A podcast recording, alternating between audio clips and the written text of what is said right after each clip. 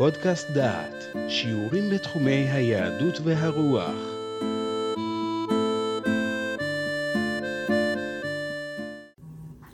יהושע פרק ד' שתי הבנות לפרשת המצבות שבנה יהושע. את השאלה כיצד להבין את ארבעת האזכורים של אבני הזיכרון אפשר לפתור בשתי דרכים. הדרך האחת היא פירוש פנטסטי שהוא מתעלם מן הגיאוגרפיה ומן היכולות של בני אדם, והפירוש השני הוא פירוש ריאלי. נתחיל בפירוש הראשון, הפירוש מן המשנה. כזכור, אנחנו עוסקים בשאלה אבני הזיכרון שבנה יהושע, הוא בנה באפיק הירדן, הוא בנה בגלגל והוא בנה גם בהר עיבל.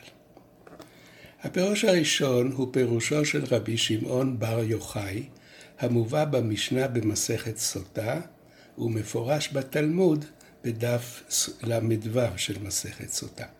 וכך מפרש רבי שמעון בר יוחאי. בני ישראל עברו את הירדן, ובו ביום המשיכו עד הר עיבל, ובנו שם מזבח וסיידו אותו בסיד, כפי שציווה משה. קראו שם את פרשת הברכות והקללות, סיימו את הקריאה, פירקו את המזבח, חזרו עם האבנים לגלגל, בנו את האבנים בגלגל לכרון עולם ולנו בגלגל. הפירוש הזה הוא פירוש פנטסטי. ביום אחד הספיקו בני ישראל לעבור את הירדן, לנוע 80 קילומטר צפונה עד שכם, לבנות מזבח, לקרוא את פרשת הברכה והקללה, לפרק את המזבח ולחזור 80 קילומטר נוספים. כשאנו קוראים פירושים כאלה אנחנו יכולים להגיב תגובה מסויגת ולומר, אי אפשר להוליך עם שלם 160 קילומטר ביום אחד. אבל אפשר לשאול שאלה יותר נבונה. איזה רעיון רוצה רבי שמעון למסור לנו? כדי להבין את הרעיון, אנחנו צריכים לדעת קצת יותר על שכם ועל תולדותיה. אנחנו חוזרים 400 שנה אחורנית לאברהם אבינו, 450 שנה לפני תקופת יהושע. כאשר אברהם מגיע לארץ, העיר הראשונה שהוא מגיע אליה היא שכם. אברהם הגיע לארץ מצפון מזרח, ולכן פגע בתחילה בשכם. ישראל הגיעו מדרום מזרח, ולכן נכנסו דרך יריחו. כאשר ציווה משה את ישראל לבנות מזבח, הוא ציווה אותם לעשות זאת בשכם. מה בדיוק ציווה משה לעשות בשכם? זאת קראנו במקור הראשון, לבנות מזבח ולכתוב עליו את המצוות. וגם לקרוא באוזני העם את פרשת הברכות והקללות לשומרי המצוות ולעוברי עבירות. במילה אחת, לכרות ברית. משה מצווה לחזור ולכרות ברית בין עם ישראל לאלוהיו מיד עם כניסתם לארץ. והמקום שבו תיכרת הברית הוא שכם, המקום הראשון אליו הגיע אברהם בכניסתו לארץ. אנו מתחילים לקשור את החוטים. משה מצווה את ישראל ללכת בעקבות אברהם, להגיע לעיר הראשונה אליה הגיע אברהם, ולחדש שם את הברית בין העם לבין אלוהיו. זהו, לפי מה שאנו רואים עכשיו, הרעיון של רבי שמעון בפירושו לפרשה. הוא משתמש בבעיה של מצאנו כבסיס לרעיון שאותו הוא רוצה ללמד. הבעיה הייתה שלא מצאנו כי יהושע קיים את הציווי שציווה משה לקחת עמו אבנים מיריחו לשכם. מצד שני קראנו במקור הרביעי כי יהושע קיים את הציווי. רבי שמעון פותר את הקושי ובאותה שעה מביע רעיון מעניין. רבי שמעון אומר כי האבנים שנבנו בגלגל הן הן אבני המזבח של שכם. הבעיה מצאה את פתרונה. יהושע קיים את הציווי של משה. הוא בנה את המזבח בהר עיבל, משם חזר לגלגל ובנה שם את המזבח לזיכרון לדורות הבאים.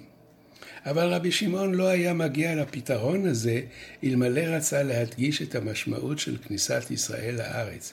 רבי שמעון מסביר את הכניסה לארץ בימי יהושע על רקע רחב ועל בסיס היסטורי. וזהו הרעיון שמצא רבי שמעון בפרשה שלנו. כניסת ישראל לארץ איננה כיבוש של עם חסר ארץ, אלא שובו של עם שהיה בגלות 450 שנה. העם חוזר לאותו מקום שאליו נכנס אביו הראשון, אברהם, לשכם. כדי להבין את משמעות ההליכה המהירה הזאת לשכם, עלינו לקרוא פסוקים מעטים מתיאור כניסתו של אברהם לארץ. ויעבור אברהם בארץ עד מקום שכם, עד אלון מורה, והכנעני אז בארץ. וירא אדוני אל אברהם ויאמר, לזרעך אתן את הארץ הזאת. ויבן שם מזבח לאדוני הנראה אליו. הפסוקים האלה דומים מאוד לאלה שבספר יהושע. גם בני ישראל נדרשים להגיע לשכם ולבנות שם מזבח.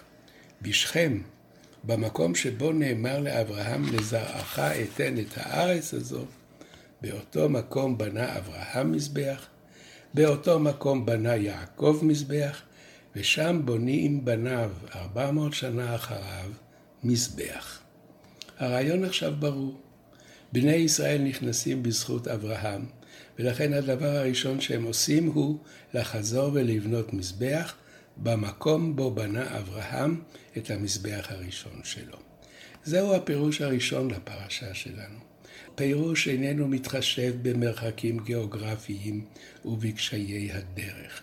הוא מפליג על כנפי הדמיון וקושר מרחקי זמן ומקום, אבל מוסר לנו רעיון מגובש, ברור ומסודר. בני אברהם נכנסים לארץ בגלל אברהם אביהם ובזכות ההבטחה שניתנה לו. ויש פירוש שני לפרשה הזאת.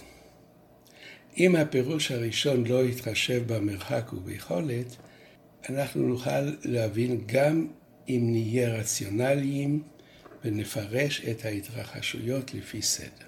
פירוש כזה אפשרי. נחזור ונעיין בפסוקים וננסה לסדר אותם בסדר הגיוני, ריאלי.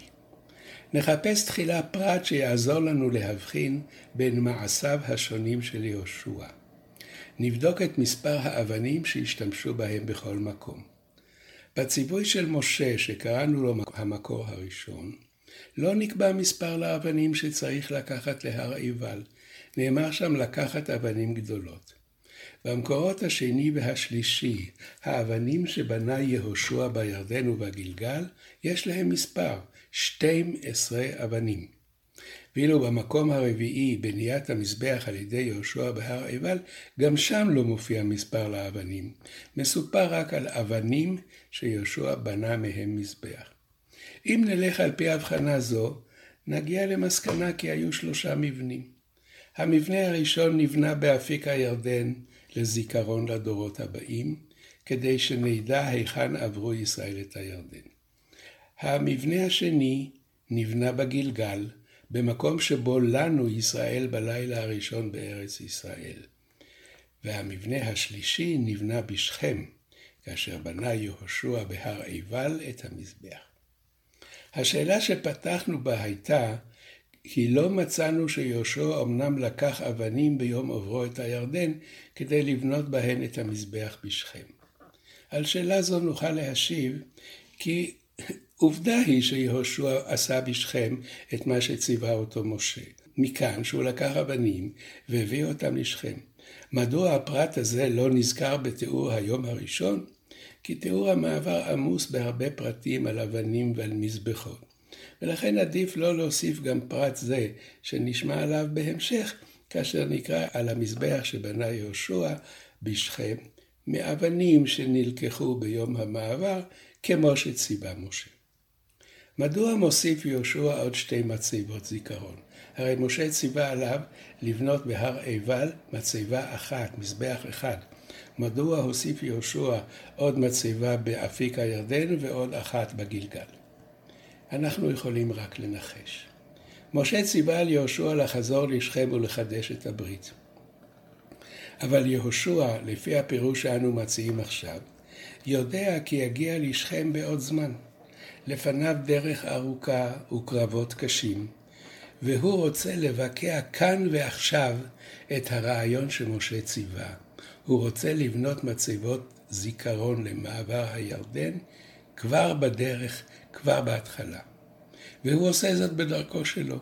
הוא בונה 12 אבנים לסמל את 12 שבטי ישראל, והוא בונה זאת בשני מקומות, באפיק הירדן שהתייבש, ובמקום הראשון שבו לנו בני ישראל בכניסתם לארץ.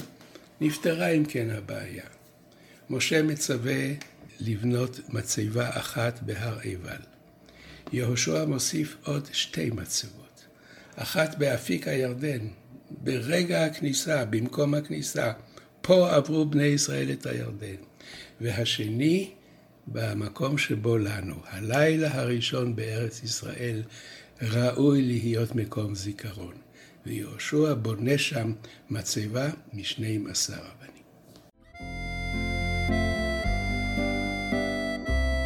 שמעתם שיעור מתוך קורס על ספר יהושע מאת פרופסור יהודה אייזנברג. את הקורס המלא ניתן לשמוע באתר דעת במדור פודקאסט.